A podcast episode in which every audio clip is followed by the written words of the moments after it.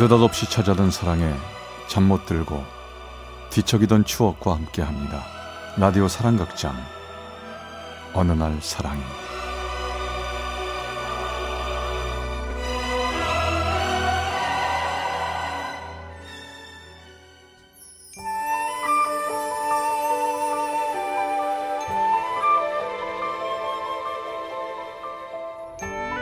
사랑의 체험수기 어느 날 사랑이 제 151화 김약사님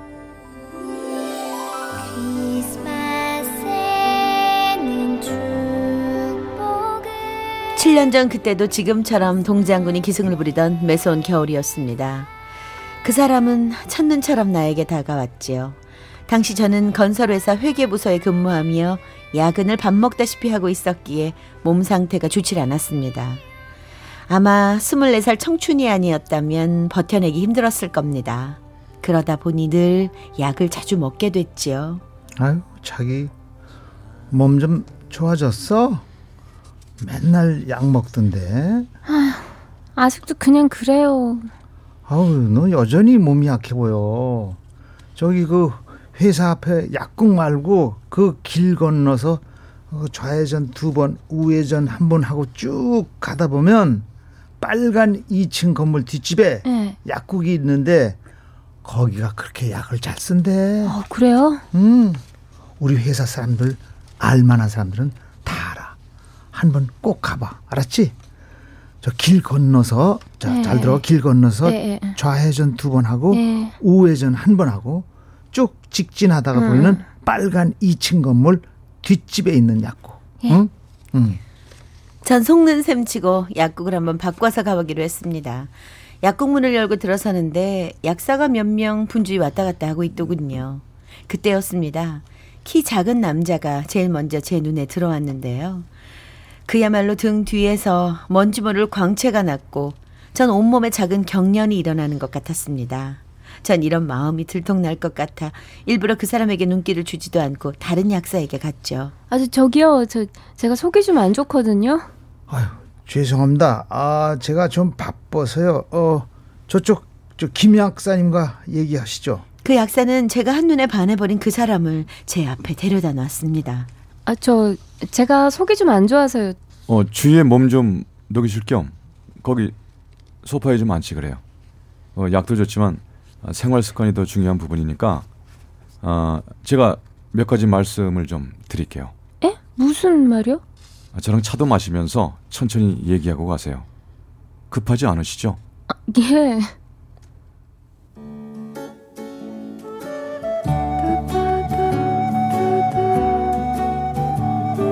그가 왠지 다른 손님과는 다르게 저에게 친절하다는 생각이 들었습니다.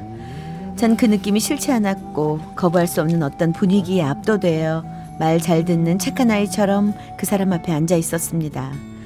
전 이미 그 남자 앞에서는 주위 사람들이 아는 까다롭고 예민한 그런 여자가 아니었습니다. 아, 너무 감사합니다. 잘 들었어요. 뭐 차근차근 하나씩 고쳐가도록 해보세요. 예. 전 왠지 어색해져 처방해주는 약을 얼른 받아들고 집으로 돌아왔습니다. 정말 약은 거짓말처럼 부드럽고 사납지 않게 잘 들었습니다. 하지만 3일치 약을 다 먹었을 쯤 전 고민에 빠졌습니다. 왠지 그 약국을 다시 가게 되면 예측할 수 없는 일들이 생길 것만 같은 느낌이랄까? 왠지 모를 뜨거운 것들이 제 안에서 스물스물 올라오는 것만 같은 느낌이 들었거든요. 하지만 전 거부하지 못했고 고민 끝에 열흘 만에 다시 약국을 찾았습니다. 아, 오셨어요? 몸은 좀 어떠세요? 아, 좀 좋아졌어요. 아, 이리 와 보세요. 예. 저 이번엔 뭐야 이런 약을 한번 드셔보면 어떨까요? 그 사람은 저를 기다렸다는 듯 반갑게 맞아줬고 그날 이후 그 사람은 제 주치의가 되었습니다. 그리고 전 건강뿐 아니라 모든 걸 그 사람에게 많이 의지하기 시작했지요. 아, 저 혹시 국화차 좋아해요? 선물 받았는데 같이 마실 사람이 없네요. 국화차요?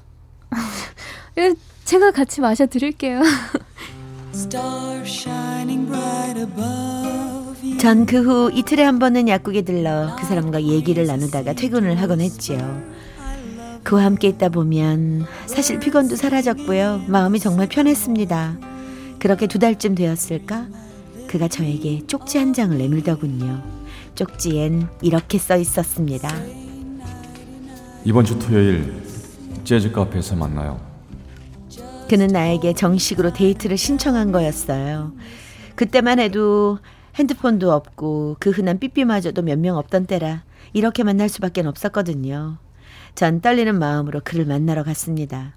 그 재즈 카페로 들어서니 무대에선 잔잔한 재즈곡이 흘러나오고 있었습니다. 여기에요.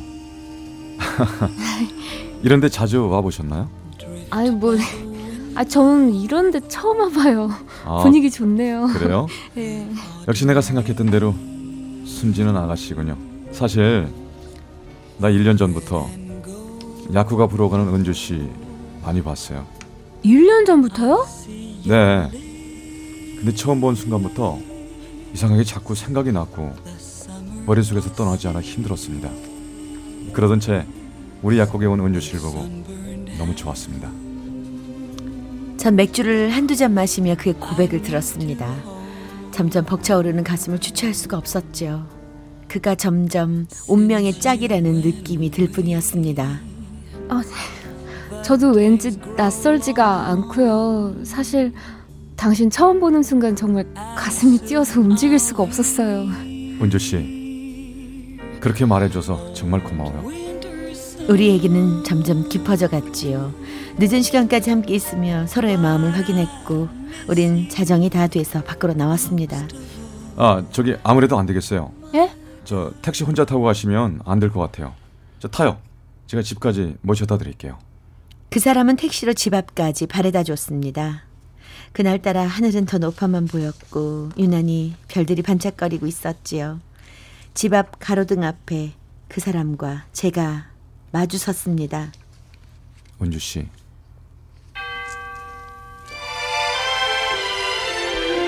우린 가로등 아래서 죽음보다 더 진한 키스를 나누었습니다. 꿈만 같았어요. 가슴 속에 뭉게구름이 둥둥 떠다니는 것 같아 그 사람을 보낸 후 전 밥도 물도 먹을 수가 없었습니다. 뭘 먹으면 가슴이 뻥하고 터져버릴 것만 같았거든요. 이상해. 에? 요즘 뭐 좋은 일은 있나 보지? 얼굴이 많이 달라 보여. 아니 안 해요. 별일 없어요. 아이고 내 눈은 못 속여. 완전 사랑에 빠진 여자 얼굴인데 솔직히 한번 말해봐. 어? 아 몰라요. 아 나중에 나중에 다 말할게요. 정말 하루하루가 꿈만 같았습니다. 그런데요. 기다려도 기다려도 그 사람에게서 연락이 오질 않는 거였습니다. 오늘은 오겠지. 내일은 올 거야.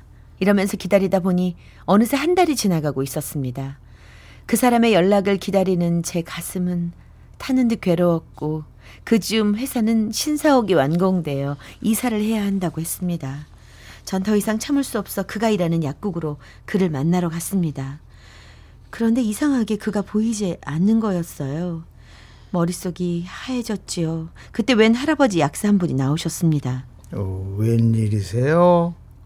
저기 저 여기 아니 저 그 전에 일 일하셨던 그 약사분 아니죠 안경 쓴 김 약사님 안 계세요? 어, 혹시 요 앞에 회사에 다니는 미스박 아닌가요? 예, 제가 미스박이에요. 근데 그분 왜 오늘 출근 안 하셨나요? 어, 그게 아니고요. 집에 사정이 있다고 해서 내가 한두 달 대신 봐주기로 한 거예요. 그러면서 미스박이 찾아오면 이걸 주라고 했는데 할아버지는 작은 상자를 제게 내미셨습니다. 전 온몸에 힘이 빠져 주저앉고 말았죠. 그걸 본 할아버지는 제게 한 말씀 하셨습니다. 아유, 부인 건강이 아주 안 좋다고 하네. 어디로 치료를 하러 간다고 하던데 잘 모르겠지만 결혼한 것도 몰랐어요. 어떻게 집으로 걸어왔는지 모를 정도로 멍했습니다. 한참을 앉아 있다 그가 준 작은 상자를 열어봤지요. 그 상자 안에는 편지 한 통과 머리핀, 스카프, 장갑에 앙증맞은 인형이 들어 있었습니다. 전 편지를 꺼내 읽기 시작했어요. 나 때문에 놀랬죠? 그래요. 나 사실 유부남입니다. 당신을 속일 생각은 없었는데 아픈 아내와 힘들었을 때였음이었을 거예요. 약국 앞을 지나는 당신을 보았습니다. 그러면서 나 혼자 짝사랑에 빠졌죠. 그리고 얼마 후 약국에 온 당신을 보았고 얘기를 하면 할수록 주체할 수 없는 내 감정에 나도 참 힘들었습니다. 그러면 안 된다고 만나서는 안 된다고 몇 번이나 내 스스로에게 다짐을 했지만 감정이 쉽게 정리되질 않더군요.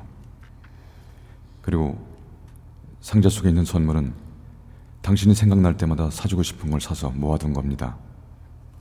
직접 전해주지 못한 날 용서하십시오. 당신을 사랑한 만큼 미안합니다. 전 그날 밤 동이 터올 때까지 잠을 이루지 못했습니다. 스물넷 폭풍과도 같았던 백일간의 만남은 그렇게 잔인하게 지나가고 있었어요. 그 후로도 한동안은 힘든 세월을 보냈고 전 그 뒤론 그의 얼굴도 소식도 듣질 못했습니다. 하지만 항상 겨울이 오면 그가 생각납니다. 나에게 날카롭고 잔인했던 키스를 떠난 그 사람. 저도 이제 나이 둘 낳고 살고 있는 아줌마가 되었는데요. 한 번쯤은 만나서 커피라도 한 잔 마시고 싶습니다. 김 약사님, 어디서 잘 살고 계신가요? 한 번은 꼭 보고 싶습니다.